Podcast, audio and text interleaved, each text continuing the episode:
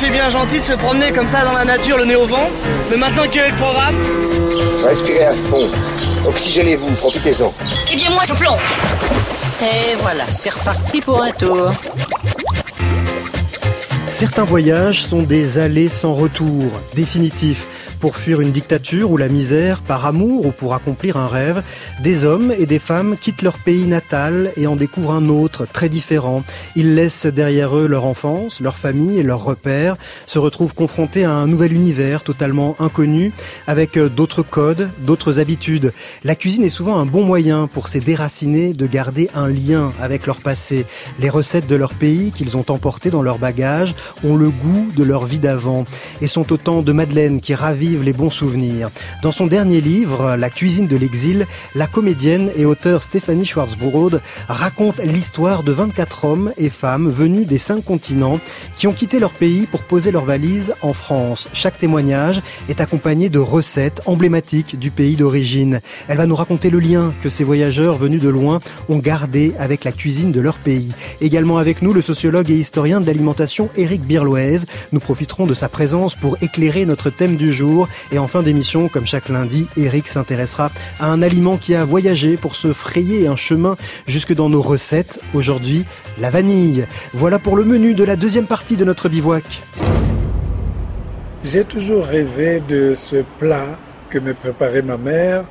Ça s'appelle le, le mfumbois au poisson salé. Le mfumbois au poisson salé. Mfumbois, ce sont ces herbes dont je ne peux pas donner le nom français parce que les Français ne l'ont pas. Mais en tout cas, on imaginera euh, que c'est comme des épinards, mais c'est pas comme des épinards, ça a la même couleur et ça a un goût euh, très succulent. Et je pense que ça permet aussi de lutter contre le mauvais cholestérol. On les découpe en petits, petits, petits, petites parcelles et on les mélange avec de la pâte d'arachide. On y met également du poisson salé et parfois même des oignons et des tomates. Et parfois j'essaye de le préparer, mais je n'arrive pas à retrouver la même saveur, je n'arrive pas à retrouver le même parfum que celui de mon pays natal, tout simplement parce que j'ai l'impression aussi que la nourriture est très jalouse de la géographie. Le romancier Alain Mabonkou, franco-congolais, hein, qui a grandi à Pointe-Noire, au Congo-Brazzaville.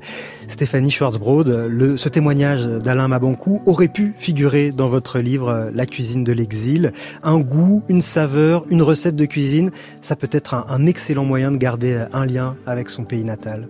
Exactement, pour peu qu'on puisse trouver justement les ingrédients. Et ça me faisait penser à, à, Nido, qui est la femme rwandaise de mon livre, qui me parlait des lenga lenga, qui avaient le même goût que que le, les épinards. Donc je me disais que c'était peut-être ça, lenga, lenga. La géographie est jalouse de, de, ces recettes et de la cuisine, disait Alain Mabankou. Vous avez aussi ce sentiment que euh, parfois les plats ne sont jamais aussi savoureux qu'à qu l'endroit où, où, on les a cuisinés pour la première fois? Alors c'est vrai que Yamina me racontait par exemple que parfois elle faisait vraiment euh, la recette habituelle et ses enfants lui disaient non, non, c'est pas pareil. Et c'était simplement parce que les, les fruits, et, enfin les légumes, la viande ne venait pas exactement de Kabylie et n'avait pas le même goût. Et même en faisant exactement la même chose, bah, ça n'avait pas le même goût. Alors les 24 personnes dont vous racontez l'histoire ont quitté leur pays et ont gardé donc ce lien, hein, on l'a compris, avec leur pays grâce à la cuisine. Qu'est-ce qui vous a donné l'idée d'écrire euh, ce livre qui est sublime? Alors c'est à la fois un livre de recettes et à la fois un livre de récits parce qu'on découvre avec émotion le parcours de ces gens qui ont voyagé, parfois contraints et forcés, mm -hmm. et on se régale en lisant les recettes. Rien qu'à les lire, on se régale. Alors, euh, en fait, sur mon précédent livre, j'avais travaillé sur la cuisine des fêtes religieuses juives, chrétiennes et musulmanes. Et donc, j'avais lu un livre sur le ramadan de Fatema Al, qui est une grande cuisinière marocaine, et qui racontait comment, euh, chaque fois qu'elle retournait au Maroc, elle revenait avec des valises euh, pleines d'épices, de fruits, de légumes. Et, et, et c'est cette anecdote qui m'a fait penser à, enfin, qui m'a donné envie de, de creuser ça et, et d'interroger euh, des gens qui viennent d'ailleurs et qui pour savoir un peu ce qu'ils ramènent et comment ils continuent de cuisiner. Euh, Il y a aussi un, un, ami camerounais euh, qui vous a, qui a contribué, qui était là au tout début de, oui. de, de, la collecte des récits. Lui, alors, il, il n'avait pas mangé la cuisine de sa mère depuis très longtemps. Depuis sept ans, oui.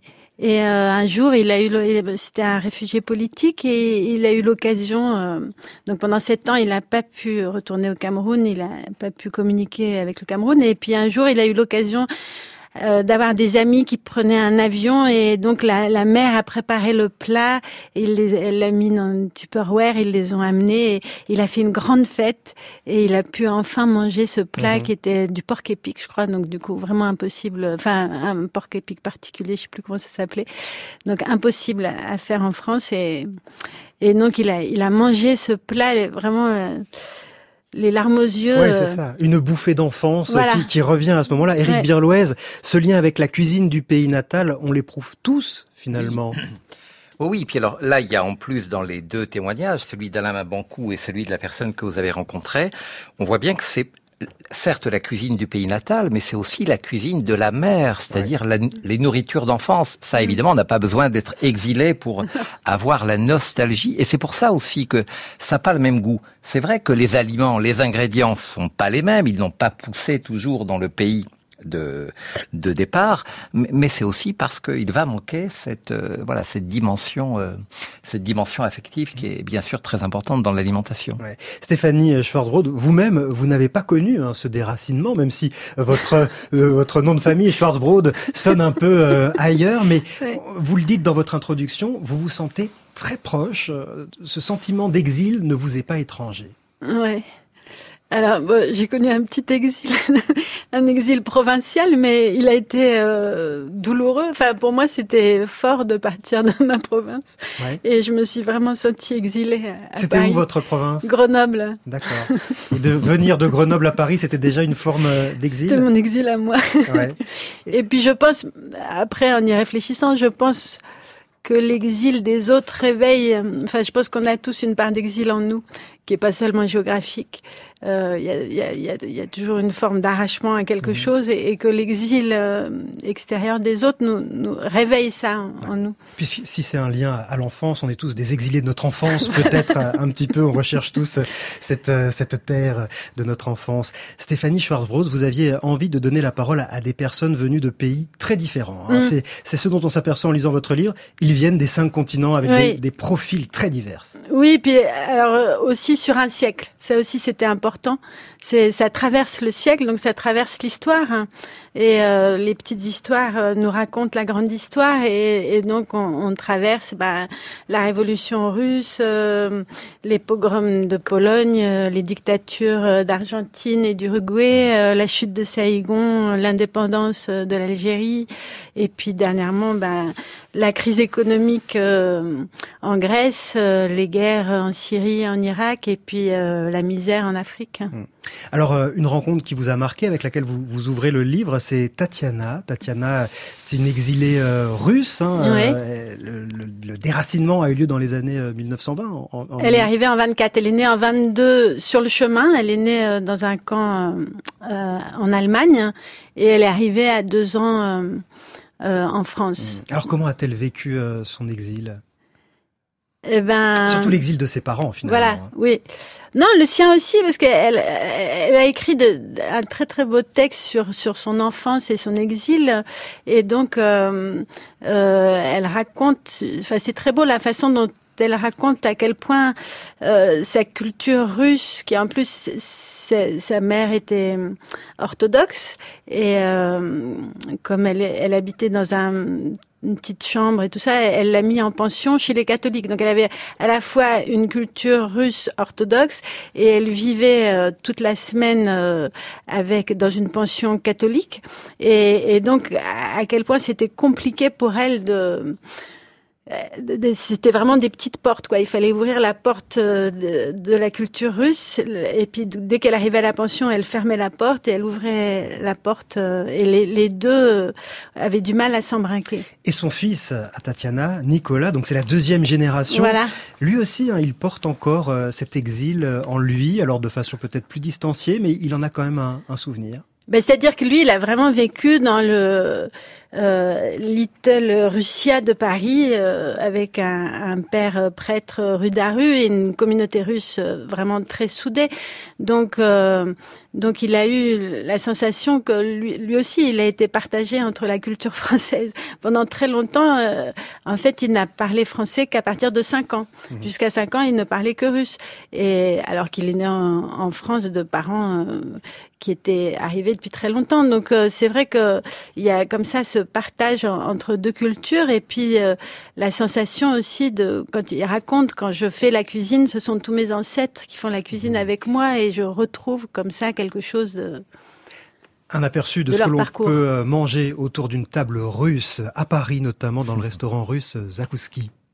Je suis en train de manger des ravioles avec de la viande à l'intérieur et ça baigne dans un bouillon avec de l'aneth et de la crème fraîche. Et avant, on a mangé du borscht à la betterave, qui est aussi polonais, russe et polonais. Il y a une variété. On vous sert des pliemeni, on vous sert des ravioles, on vous sert des tas de choses qui pourraient ressembler à, à la cuisine d'Europe centrale en général, et parfois même d'Europe méridionale mais c'est surtout aussi les saveurs de l'enfance, euh, la qualité de la cuisine, mais, mais surtout l'âme russe. J'ai grandi dans le cercle russe euh, de Paris, qui était le cercle de l'immigration russe blanche, puisque moi, enfant, euh, je mangeais déjà euh, la cacha avec les boulettes de viande comme préparait ma grand-mère.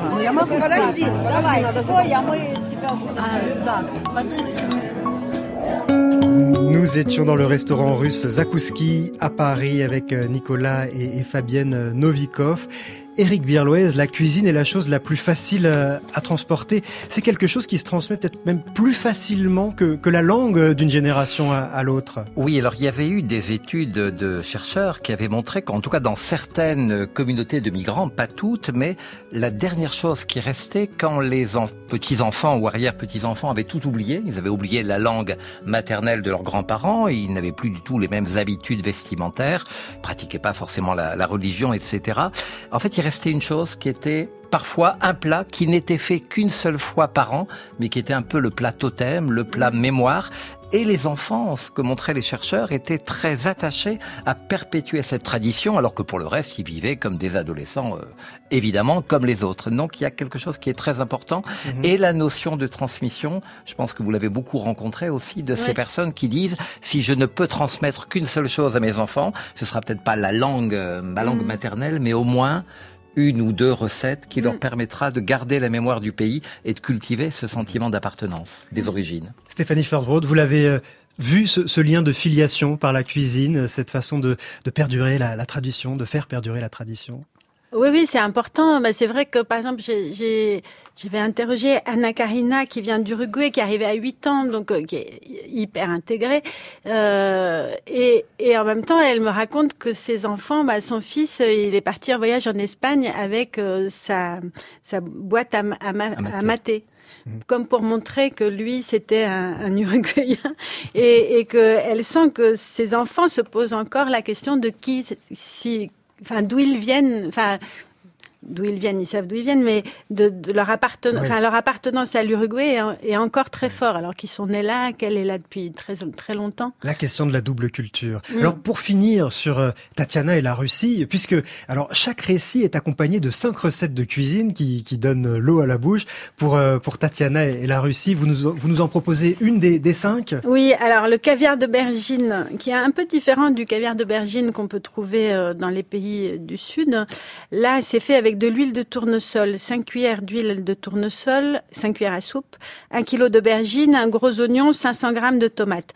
Pour faire vite, on met les aubergines au four, on, les laisse euh, se friper, euh, cuire, on, racle la chair et on, le, hache finement avec la chair des tomates dont on aura préalablement enlevé la peau, les, les oignons qu'on aura coupés en tout petites rondelles, sel, poivre et les 5 cuillères d'huile de tournesol. Est-ce que vous nous autorisez à, à, mettre cette recette euh, en ligne euh, sur la page Facebook et, et la page de, Pas de de France. Inter de Voilà, comme ça les, les auditeurs qui n'ont pas eu le temps de noter pourront se faire le, le caviar d'aubergine à la russe. On s'intéresse au voyage de personnes venues de loin qui ont gardé un lien avec leur passé grâce aux recettes de cuisine de leur pays d'origine. Le temps d'un bivouac savoureux sur France Inter. Et si vous voulez partager avec nous des recettes de cuisine venues d'ailleurs, nous sommes preneurs sur la page Facebook du temps d'un bivouac. Ça manque de sanglier et de cervoise ici. Bon, l'appétit vient en mangeant. Le temps d'un bivouac sur France Inter.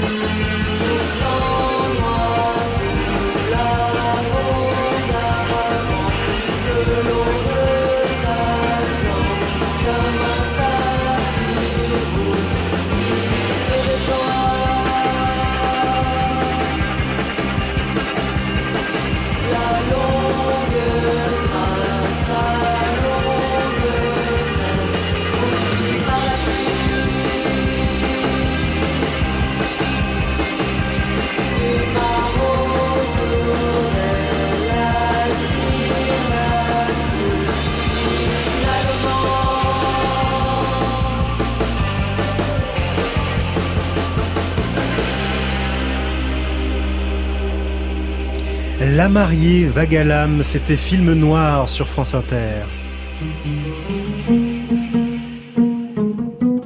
Une galette euh, de pain qu'on fait beaucoup en Algérie d'ailleurs et dans ma famille. Alors en Kabylie on appelle ça harom. C'est un pain qui est à la fois un petit peu croustillant et, et un petit peu dur en même temps. Donc euh, et quand il est bien fait justement, c'est un, savant mélange entre les deux. Parfois ça se fait avec de l'huile d'olive, donc on sent aussi un petit peu l'odeur de l'huile d'olive. Il faut pas qu'il y en ait trop non plus parce qu'après ça peut avoir un parfum qui est un petit peu trop fort.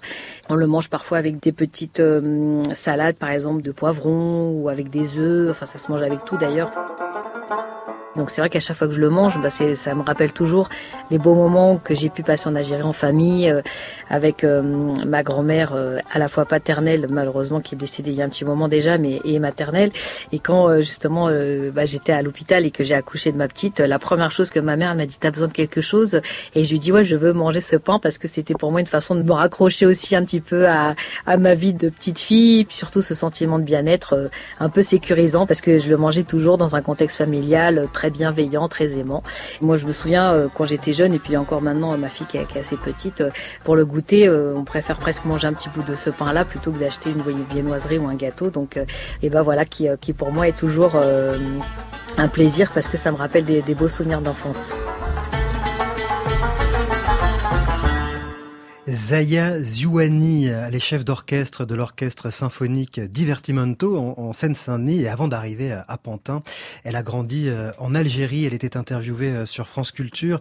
Et on a là hein, toute l'idée de votre ouvrage La cuisine de l'exil, Stéphanie euh, Schwarzbrod, l'aspect rassurant et, réconfortant d'un plat de son enfance que l'on a besoin de retrouver en plus là dans un moment bien particulier de sa vie, hein, au moment de l'accouchement, qui est un moment fort, qui est un moment très personnel, qui nous renvoie à notre propre enfance à nous, à nos rapports avec euh, notre, notre, notre, famille, nos parents. Mais Ça me faisait penser justement à Amir, euh, qui vient du Maroc, et qui me parlait d'un plat qui s'appelle l'arfissa, qui est un plat qu'on donne aux, aux, femmes qui viennent juste d'accoucher, et qu'il aime faire, il aimait faire euh, quand il était petit, parce qu'il participait, il fallait couper des galettes pour mettre à l'intérieur, et puis qu'il aime aujourd'hui, dès qu'il a une amie qui accouche, il lui amène l'Arfissa. Mhm. Éric Berloez, sur l'Algérie, vous m'avez dit, ça m'évoque un souvenir. Oui, oui, en fait, plutôt une. Euh, je me souviens d'une recherche qui avait été faite il y a quelques années par une jeune chercheure française qui avait étudié les femmes algériennes et qui avait montré finalement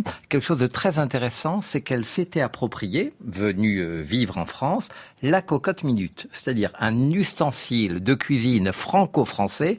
À aucun moment elle n'avait le sentiment d'avoir trahi la manière de faire le couscous traditionnel, mais il y avait une adaptation. Et c'est ça qui est très intéressant. C'est-à-dire que la recette, on peut vouloir la reproduire fidèlement, et puis finalement, on retrouve jamais le goût, comme on l'a dit tout à l'heure, ou alors on va l'adapter parce que on va, euh, bah, c'est plus rapide, et donc on s'inscrit également dans la modernité, dans les rythmes de vie d'une grande ville, et les cocottes minutes, c'est bien pratique pour ça.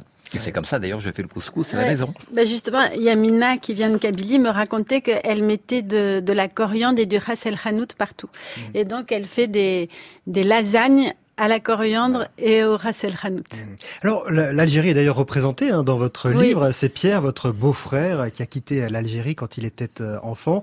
Et euh, lui aussi, euh, vous avez remarqué qu'avec ses nièces, il avait une volonté de, de, de, leur transmettre ce goût, ce goût des recettes de l'Algérie. Oui, ça m'avait frappé parce que en fait, la première chose qu'il a fait, donc quand ma sœur est rentrée de l'hôpital euh, avec euh, leur bébé, c'est qu'il a, la première endroit où il l'a emmené, c'est dans la cuisine mmh.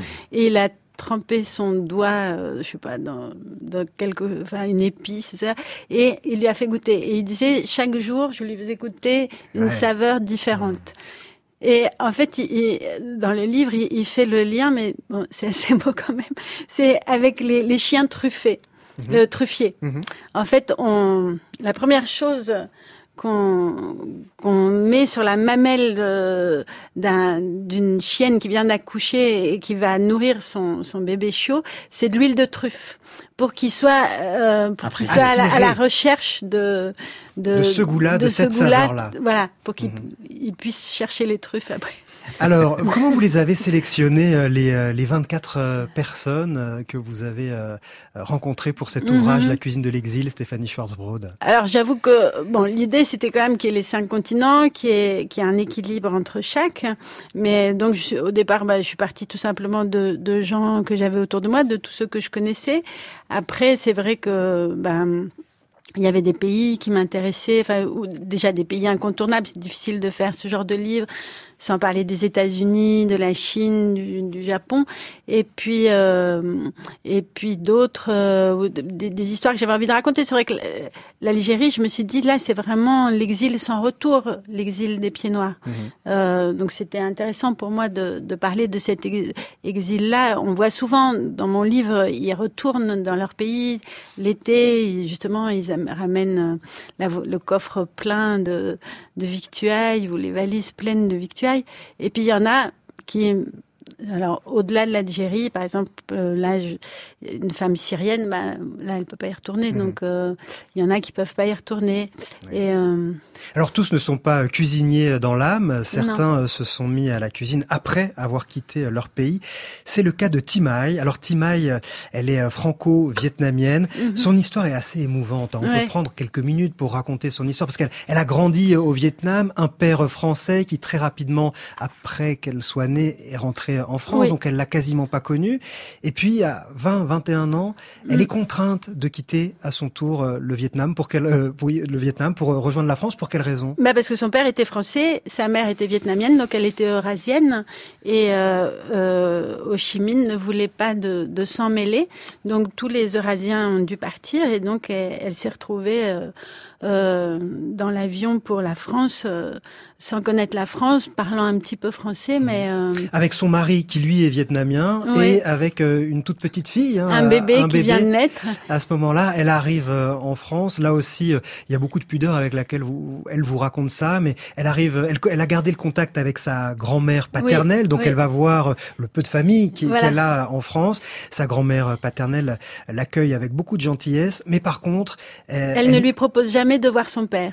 Et elle n'ose pas lui demander. Pendant dix ans, pendant dix ans, par pudeur, par, euh, par, peur que l'autre se désintéresse, aussi bien du côté du père que, que, la fille, ils ne vont pas se voir. Et ils vont enfin finir par se voir au bout de dix ans, ils vont se tomber dans les bras.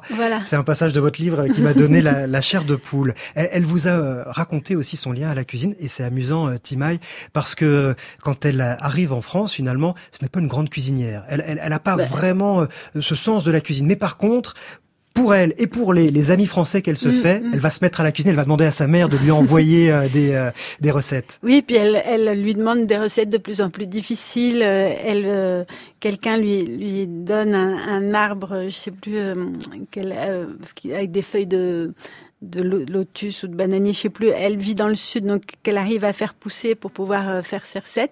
Et, et c'est vrai qu'elle demande des recettes de plus en plus difficiles, et, et on sent qu'effectivement euh, pour elle, ce qui est important, c'est le partage, c'est de donner comme ça à ses amis français, de, leur faire découvrir la cuisine vietnamienne.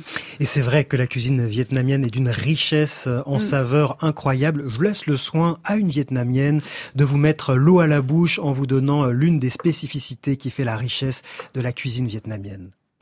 Les herbes, déjà, la cuisine vietnamienne est vraiment aromatisée avec des herbes crues. On utilise très peu d'épices euh, sèches et, et, donc tout vient avec ce panier d'herbes fraîches. Et, euh, et, quand on est en Amérique, surtout euh, dans, dans, les années 80, il y avait très peu de ces herbes qui étaient exportées ou cultivées. Aujourd'hui, évidemment, on en reçoit tous les mois, mais même là, quand les herbes arrivent euh, par avion, elles n'ont pas la même la, même intensité, la même saveur. Oui, et aussi la même diversité. Vous voyez, au, Vietnam, c'est des paniers de 15 herbes différentes, euh, au moins qu'on vous sert en même temps pour accompagner tout, n'importe quel plat, et ce sont des mélanges un peu différents. Et donc, une bouchée à une autre, vous ne mangez jamais le même plat. Et donc mon plat préféré, encore aujourd'hui, ce sont des rouleaux printaniers. Des rouleaux de printemps. Oui. Euh, et donc dans les rouleaux de printemps, normalement, il y a six herbes différentes au moins au Vietnam. Euh, donc déjà au niveau des lèvres, vous avez un goût. Et quand vous commencez à mâcher, là, vous mélangez les herbes, donc il y a une certaine fusion de tous ces parfums. Et puis après, quand on avale, ben il reste le bouquet de parfums qui se dégage comme ça dans le fond de la gorge.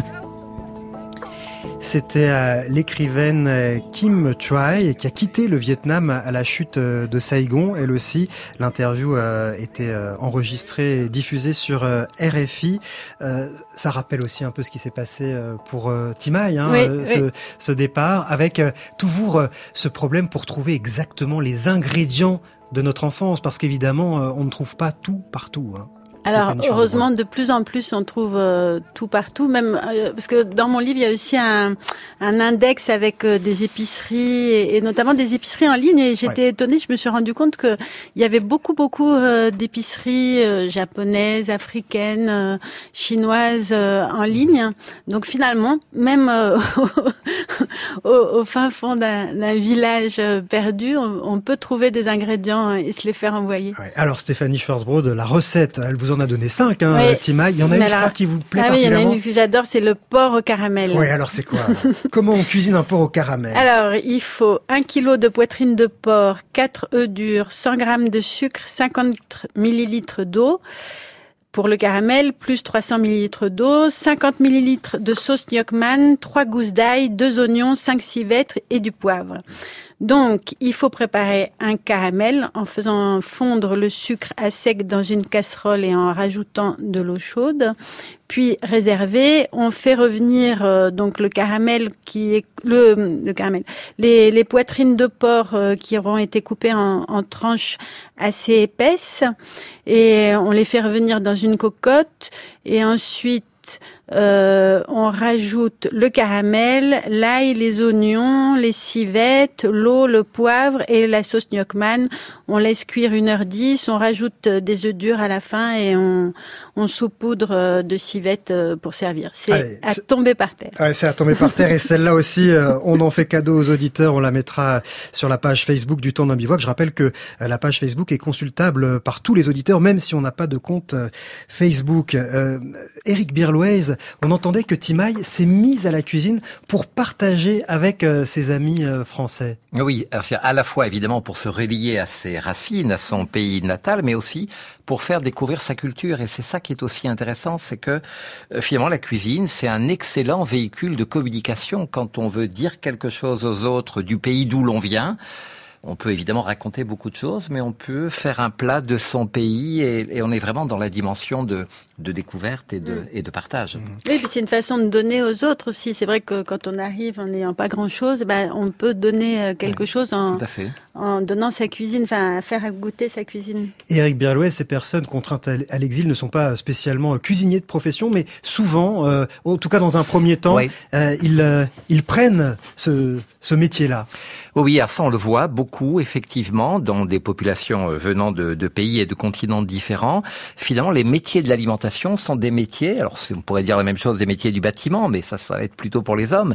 Mais les métiers de l'alimentation, alors c'est soit on ouvre un petit commerce avec quelques produits ethniques, parfois pour sa propre communauté, ou alors évidemment on va travailler dans un restaurant et parfois en faisant la plonge.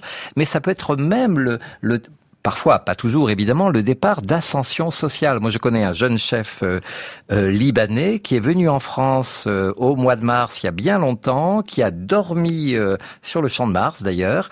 Le premier job qu'il a trouvé, c'est de faire la plonge dans un petit restaurant. Il était passionné de cuisine et il est devenu le premier chef libanais étoilé. Donc il y a des voilà, il y a des il y a des trajectoires sociales grâce à la cuisine qui sont extraordinaires. Nous allons voir comment ces migrations entraînent de savoureux métissages culinaires et enrichissent notre gastronomie dans la suite du temps d'un bivouac sur France Inter.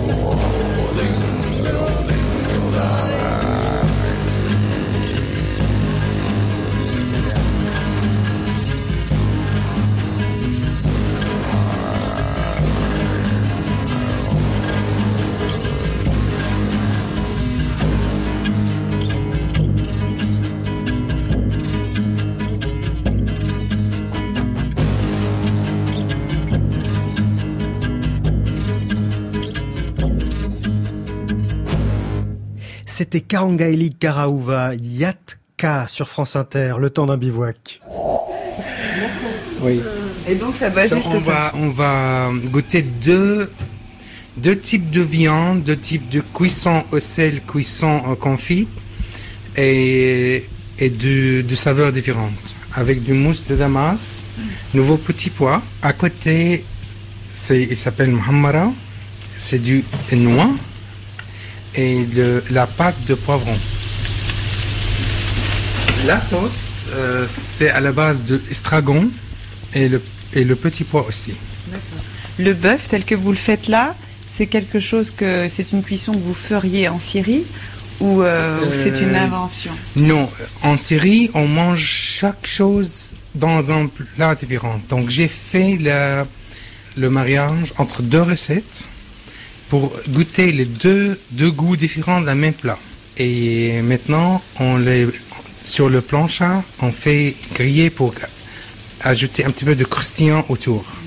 Donc on, on mange très fondant au corps, très très fondant, très très cuit, euh, comme le beurre.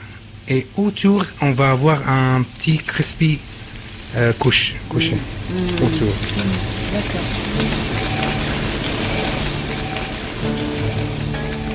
Nabil, un chef syrien qui tient le restaurant, le à Orléans et dont la cuisine est largement inspirée de son pays, hein, on l'a entendu, mais il fait un peu euh, évoluer euh, les choses. C'est ce que vous nous disiez, Éric Birloez, cette volonté de garder euh, ses goûts et en même temps de s'adapter, de Ouais, faire ouais, ce qui évoluer. n'empêche pas effectivement une, une adaptation. On, a- on aurait tort de considérer que la cuisine est quelque chose d'immuable. Ça évolue et ça évolue évidemment dans tous les sens, puisque nous-mêmes, dans notre histoire, nous nous sommes appropriés des plats, des recettes euh, venant d'ailleurs. Pensez aux pâtes, pensez à la pizza, pensez même euh, au couscous qu'on évoquait tout à l'heure, à la paella, sont, sont des plats ethniques originaires d'autres euh, régions et qui sont aujourd'hui considérés par les Français comme faisant carrément partie de leur patrimoine gastronomique. En tout cas, ce, ce sont parmi les plats les plus appréciés.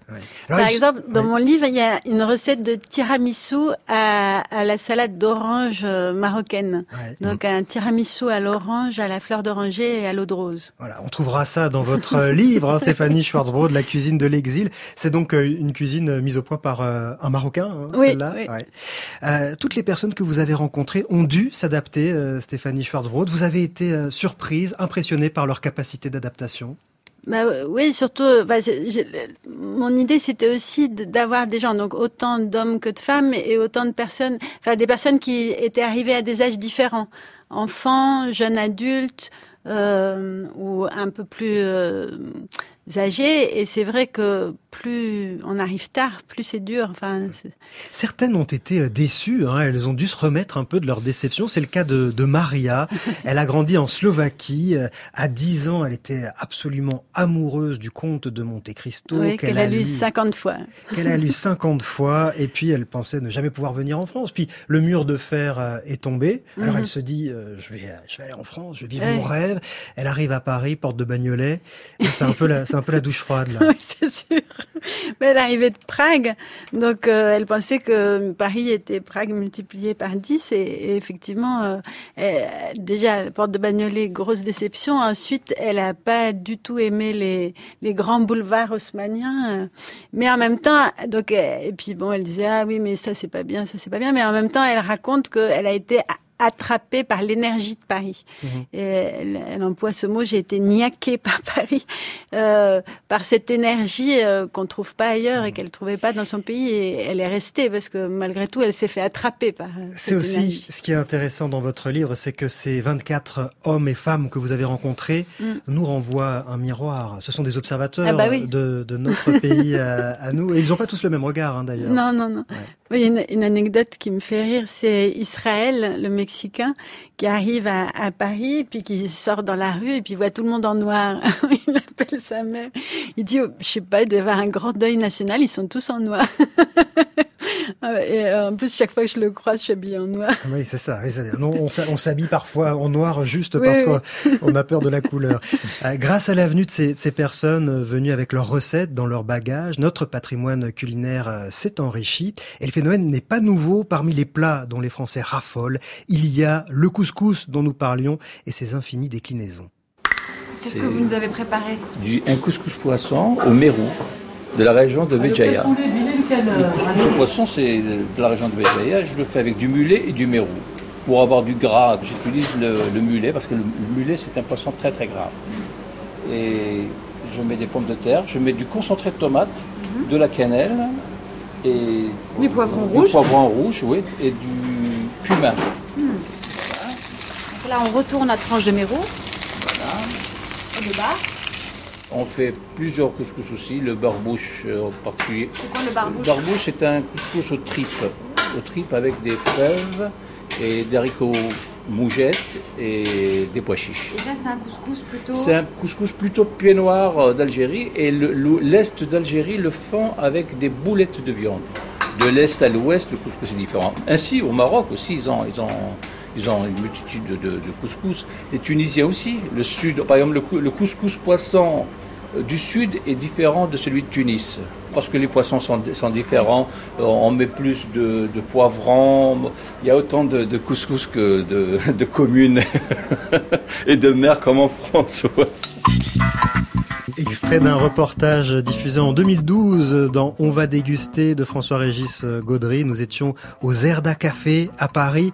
Éric Berloez, aujourd'hui, le couscous est un des plats préférés des Français.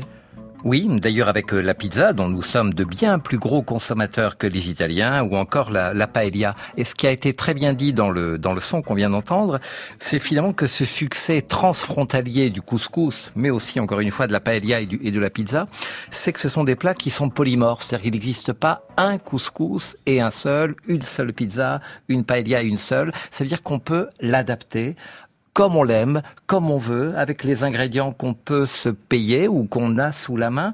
Et en plus, ce sont des plats de partage, et en plus, ce sont des plats festifs, bien évidemment, et on va tout cuire en même temps. Et donc, on, a des caractéristiques qui font que des plats quand même très euh, typés ethniquement au départ, eh bien, ils vont franchir les frontières. Dans le cas du couscous, il y a évidemment l'histoire de la colonisation et, et tout ça, des, des réfugiés d'Algérie, etc. Ce sont des plats propices au métissage. En complètement. C'est ce que vous nous dites. Alors, on, finit avec une dernière euh, recette, Stéphanie euh, Schwarzbrod. Une de celles. Alors, il a fallu toutes que vous les refassiez. Souvent, on ne vous donnait pas vraiment les ingrédients, enfin, les quantités, les proportions. Alors, il a fallu que vous vous expérimentiez tout ça. Vous les avez toutes euh, refaites. Et il y en a une que vous savourez tout particulièrement et que vous refaites régulièrement et qui est facile à faire. C'est laquelle? Voilà. C'est alors, j'essaye de prononcer, mais je dois sûrement très mal prononcer parce que Barskiai. C'est une soupe froide de betterave à la nette. Donc là, pour la saison, c'est parfait. Ça vient d'où? De Lituanie. D'accord. Donc, il vous faut 350 grammes de betterave cuite, deux tiers d'un concombre, une cive entière, 750 millilitres de kéfir, deux œufs durs, un tiers de bouquet d'aneth. Alors, vous mettez tout ça dans un blender. Si vous avez la chance d'en avoir un, vous appuyez sur le bouton et c'est prêt. Et puis si vous en avez pas, bah, vous vous armez de patience et vous coupez tout en tout petit, petit, petit. Et vous servez ça avec des petites pommes de terre euh, chaudes qui viennent juste d'être cuites. Donc ça fait un mélange chaud-froid. On va mettre ça en lien euh, sur la page de l'émission. Merci Stéphanie Schwarzbrod. Je rappelle euh, le titre de votre livre avec toutes ces recettes et ces récits. La cuisine de l'exil aux éditions Actes Sud. Éric Birloez, vous restez avec nous dans un instant. Vous allez nous emmener à la découverte d'un nouvel aliment qui a fait du chemin pour arriver dans nos recettes et plus particulièrement dans nos desserts. Brother, where have you gone? See how serious you have become. Playing martyr executioner in the name of your absent father, or so you claim. Brother, what have you done? like an eye shooting. Why so threatened by the trivial? Why so cold and literal? So we need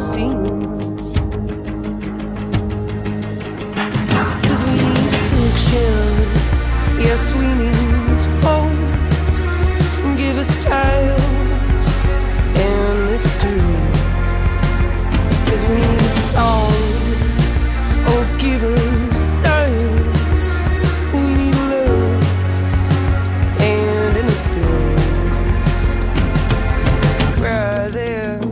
against whom these walls don't you know that all that rises shall fall? And no bricks shall ever dissuade. See us climb above the barricades one second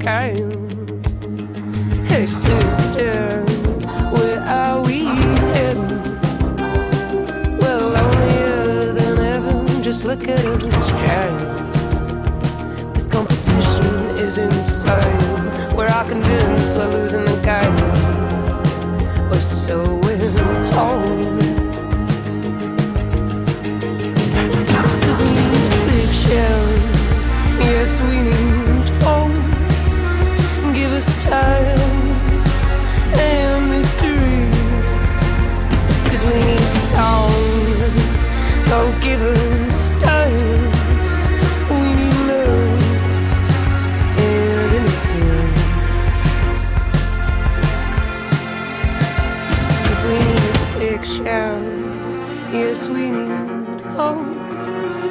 Give us styles and mystery.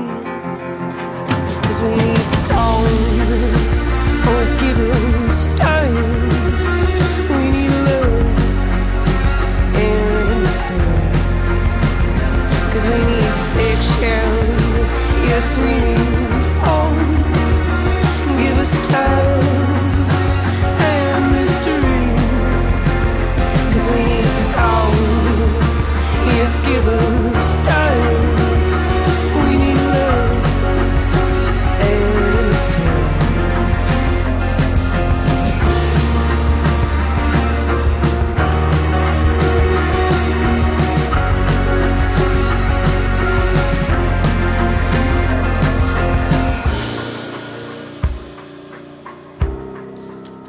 C'était Brother Song, loudoyon sur France Inter dans le temps d'un bivouac dont la programmation musicale est signée Djoubaka. Regardez, des ignames, des papayes, des taros. Mais cette île est un jardin de richesse vraiment incroyable. Qu'est-ce que c'est? Une sorte de tubercule. Je ne peux rien dire avant de l'avoir cultivé. Et qu'est-ce qu'elle vous dit cette carotte? Oh, c'est surprenant. Éric Birlouez, comme chaque lundi, vous nous racontez l'histoire d'un aliment qui a fait du chemin avant d'intégrer nos recettes et nos assiettes. Aujourd'hui, on s'intéresse à quoi? Eh bien, en cette période estivale où l'on se rafraîchit de crème glacée parfumée, je vais vous parler d'un petit bâtonnet d'une quinzaine de centimètres de long, de couleur noire et surtout très aromatique. Bien sûr, vous avez reconnu la gousse de vanille. Cette gousse, c'est le fruit du vanillé qui est une liane, une liane de la famille des orchidées originaire des zones tropicales d'Amérique centrale. Alors d'où lui vient ce nom de vanille? De l'espagnol, la langue des conquistadors qui l'ont découvert au Mexique au début du XVIe siècle. Alors en espagnol, gousse se dit vaina et vainilla signifie petite gousse. Mais vaina vient lui-même d'un mot latin, vagina, qui signifiait fourreau étui et qui en français a donné les mots gaine, vagin et vanille.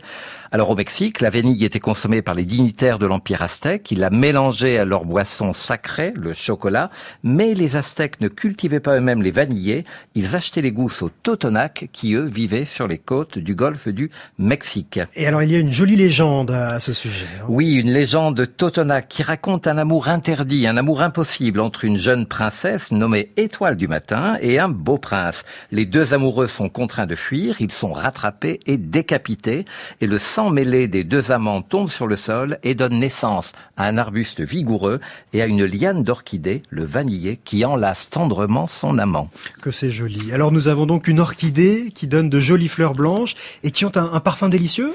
Euh, Pas tout à fait. La fleur de vanille, en réalité, n'a strictement aucune odeur et la gousse fraîche que l'on récolte non plus. En fait, il faut beaucoup de patience pour obtenir une gousse de vanille au parfum délicat. Alors déjà, il faut neuf mois, la durée d'une grossesse, pour que la fleur fécondée se transforme en gousse fraîche et neuf mois supplémentaires pour que les procédés de transformation, d'affinage développent les arômes. Alors revenons à la diffusion de la vanille en dehors de son berceau mexicain. Bien sûr, les Européens ont été séduits par la vanille. Ils ont tenté de la cultiver dans leur territoire d'outre-mer, situé sous les tropiques, mais toutes les tentatives échouaient.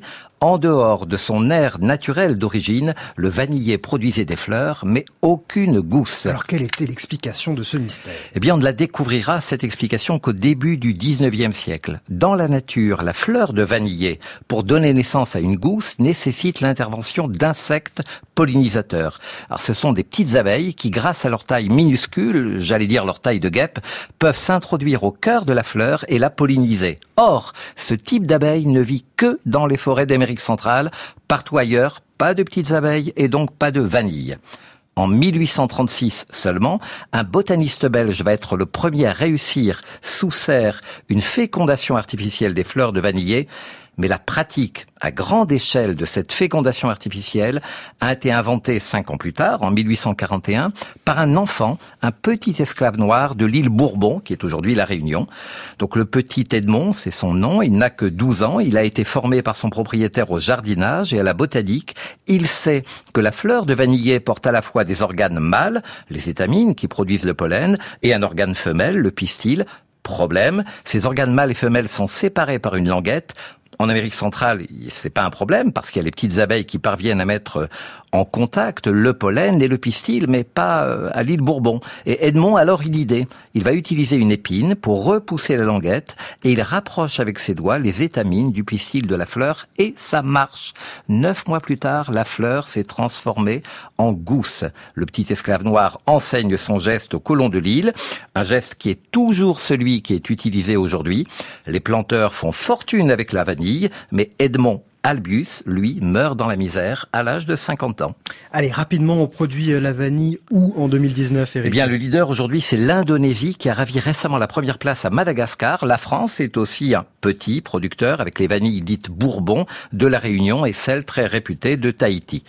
Entre 2008 et 2018, donc en 10 ans, le cours de la vanille a été multiplié par 10. Elle est devenue la deuxième épice la plus chère au monde après le safran.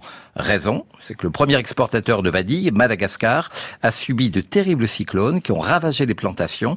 L'offre s'est raréfiée et donc les prix de vente ont explosé. explosé. Et d'autant plus que la demande mondiale de vanille naturelle ne cessait de croître et la spéculation sans les donner à cœur joie. Le problème, c'est que cette envolée des prix à Madagascar, elle s'est accompagnée d'une envolée des vols. Et pour limiter ce risque, beaucoup de planteurs malgaches se sont mis à récolter de plus en plus tôt la vanille, mais ces goûts si donnent une vanille de qualité bien moindre. Et par ailleurs, la forte hausse des prix conduit aujourd'hui les industriels alimentaires à se tourner davantage vers la vanille de synthèse, bien moins coûteuse, ou alors à revoir leurs recettes pour utiliser moins de vanille. Alors vous allez euh, nous donner une recette qu'on va mettre sur euh, la page de l'émission, une mousse de champagne à la vanille. Merci Eric Birlouet, je rappelle le titre de votre tout dernier ouvrage, Que mangeaient nos ancêtres de la préhistoire à la Première Guerre mondiale, publié aux éditions Ouest France. À la semaine prochaine. Aloha, auf Wiedersehen, sayonara et bien d'autres choses encore. Au revoir, monsieur. Demain, nous reviendrons sur la découverte faite il y a quelques mois aux Philippines d'une cinquième espèce appartenant au genre Homo. À demain pour de nouvelles aventures et après le journal, Anna Sigalevitch pour le nouveau mag de l'été. Bonjour Anna. Bonjour Daniel Fivet. Au programme, qu'est-ce que vous nous proposez? Alors au programme, j'espère que, que l'émission sera aussi odorante et fleurie que, que la chronique qu'Eric vient de nous faire. On parlera de, de cinéma avec une jeune femme. Je ne vous dis pas son nom parce que vous verrez, on va d'abord entendre sa voix avant, avant d'entendre de, de son nom. Une surprise. On va écouter ça dans un instant.